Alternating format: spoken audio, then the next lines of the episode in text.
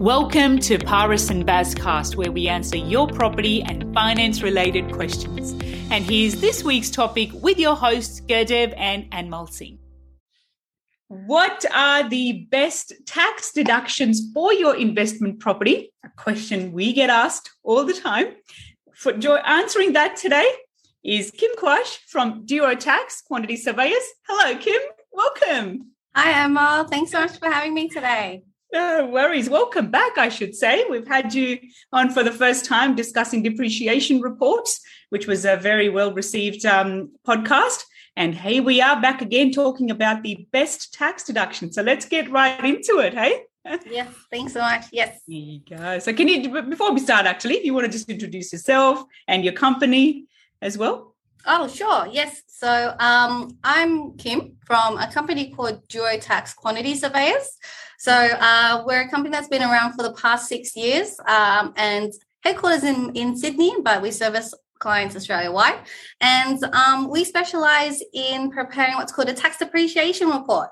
So basically, it's a schedule that helps uh, property investors or landlords um, claim the loss in value their physical asset, their investment property loses each year. So it's a it's a form of negative gearing, and it does help a lot of investors make sure their cash flow um, is on top notch, especially in today's day and age as well. Absolutely, and this is a report that lasts for forty years, doesn't it? You only have to get it done once, and it allows you deductions for the next forty years. That's correct. So brand new properties get a massive uh, um, benefit from it. They do last a, quite a long period, 40 years. Mm which is where why you see a lot of investors wanting to buy new properties because they can have a lot of that depreciation claimed up front and uh, for providing those tax benefits. So there you go. So let's talk about this as we were talking off offline um, about um, uh, one of the, the from a renovations point of view. Yeah. How how does that work? Yes, so one of the um, uh, a lot of people who do come through to us do ask us. Um, one question is, what's if I had, say, $5,000, what are some of the key items that I would be um, beneficial for me to claim deductions on in terms of my renovation? So a lot of the first time investors who doesn't have a lot of cash flow or a lot of, um, you know, capital to renovate or complete a massive renovation, they've got a bit of money set aside to, to improve properties, um, the quality of them. So um, if you want i can go through with you like the top five that we have or, yeah let's talk about yeah. the top five i'm actually just having some technical glitch here but let's keep uh-huh. going I, I think i will catch up on this one my facebook is just having some issues it looks like but let, let's keep going yeah, no worries. So the first, and I think the the biggest item that we do have, a lot of people do um, claim quite a lot in advance, is um, lights. So, um, like Anmol, you know, a lot of people who don't have the money up front, they'll be buying existing properties where it's a bit more older, a bit more of an older style. Um, and the lighting would have been those traditional screw on light bulbs.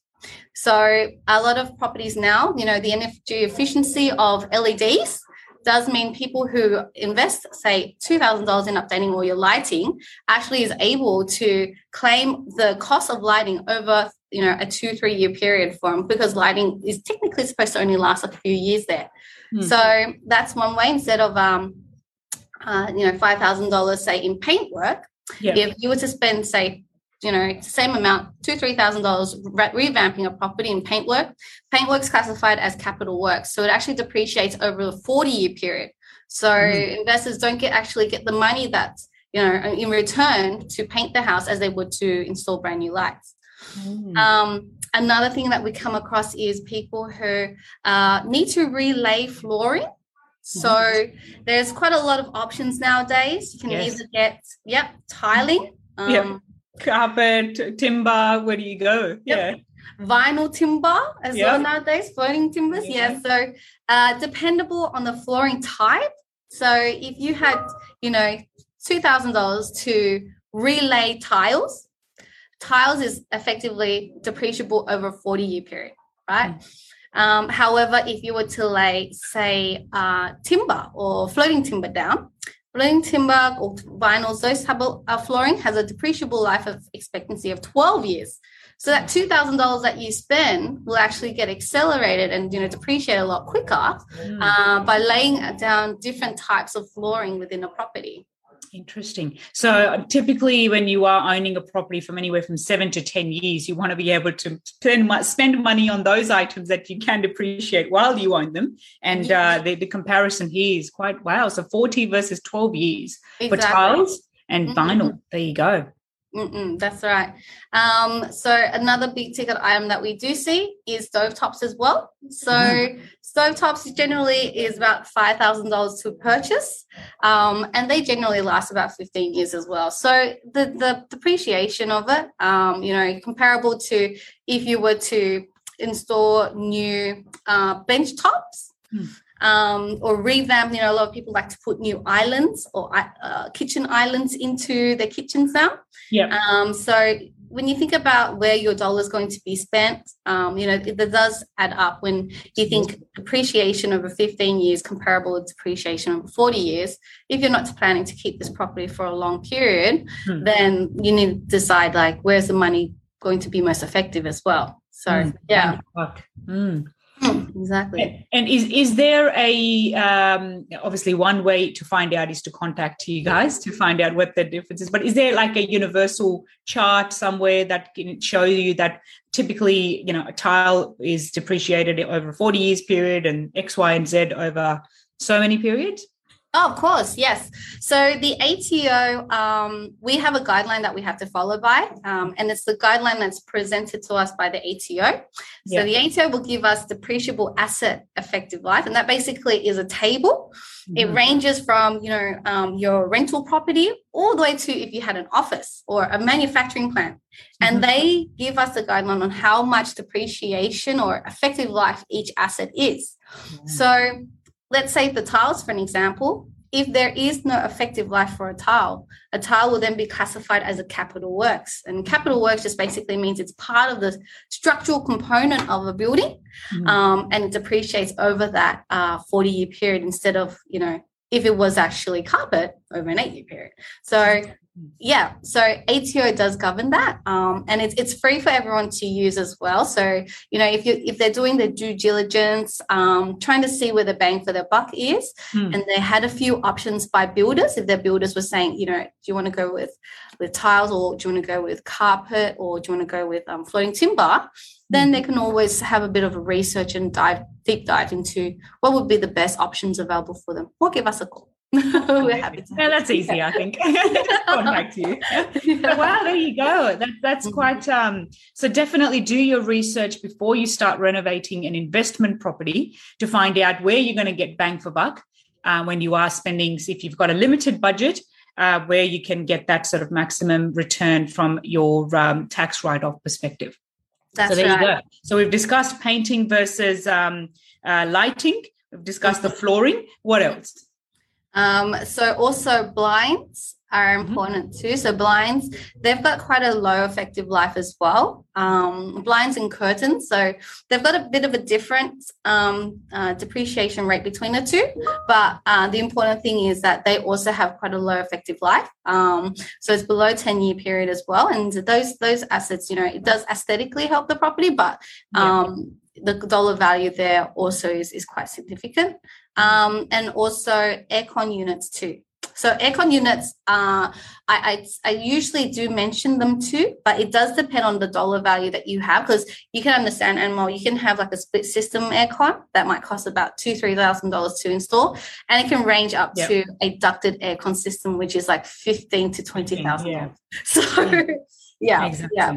Mm. So they also have, yeah, a low low um, depreciation or effective life, yeah. Um, and they're usually very bang for your buck too. They're, they're, they're the highest depreci- depreciable asset mm. that uh, you you can invest in. Actually, there you go. Hmm. Perfect. Well, uh, yeah, lots to learn there, and I'm sure there's lots of other questions as well. So while we are live, if you do have any questions, do feel free to send them through. I'm not too sure why I can't see the uh, Facebook uh, comments, but uh, even if we don't get around to it while we're live, we will be responding to you afterwards. So stay tuned for that. And on, on Instagram, we are live. So you're welcome to ask any questions uh, while we're talking through. So let's continue. So what else? Um, what else can we expect in terms of tax um, deductions? What else should we be looking out for? Yeah, so Emma, one of the important thing I think, um, especially with yourself in real estate and myself in quantity surveying works, is that uh, we ask for expenses uh, quite a bit. Um, yeah. And we always ask for expenses because sometimes it does relate to the depreciation report of property investors. Um, and so there's three there's three types of expenses that you can have. Um, it can be a maintenance cost, um, a repair cost, or it can be an improvement cost. So when um, when you have a client, who, well, when I have a client, they say they've uh, installed a brand new aircon unit. Uh, that's when we can definitely help with claiming its depreciation because it's a an improvement of the property or it's an additional uh, asset into the property. So you can claim depreciation on that. But and the the funny thing is that they do sometimes advise that the aircon unit had um, it was uh, maintained so they had someone come out and you know uh, clean it or mm. yeah yeah there was a there was a, a pipe that was broken out back those are unfortunately not claimable in depreciation. Mm. Uh, so those would be, say, claimed as an expense or a, a repair cost. Mm. And those repair costs actually are immediately deductible. Um, mm. So it's important for people if there's if they're man- if they've got they've got you know property managers like yourself making sure that the property is well looked after that yep. all the receipts you you've got records of it um, for them and they claim it with their tax agents. Yeah. So that um, one piece of paper that you get at the end of financial year that shows what your income is versus expenses and what your net income is, uh, that's basically all you need to be able to take to your accountant. Yeah, exactly. And I think that's why it's really important to make sure you've got a good um, property manager because all these expenses are accountable for. Um, mm. There's no need for you to keep receipts or, you know, remember, oh, that invoice that I had exactly. from. Yeah, that, that's a good point because we also encourage our clients to send us receipts if they've made purchases themselves, like it hasn't come from the rental uh, received that into our trust account. We're still happy to keep the record in one place to be able to account account for that expense, although they spent it, but we can keep that in one so that you've only got one piece of paper at the end of financially to take to your accountant as opposed to, oh, yeah, here's from my uh, agent, plus all of these other receipts that I've spent out of my own pocket. So that's definitely something that is uh, not a lot of people know that you can send that through your uh, agents to keep uh, one place of record for all of those expenses with your uh, investment property.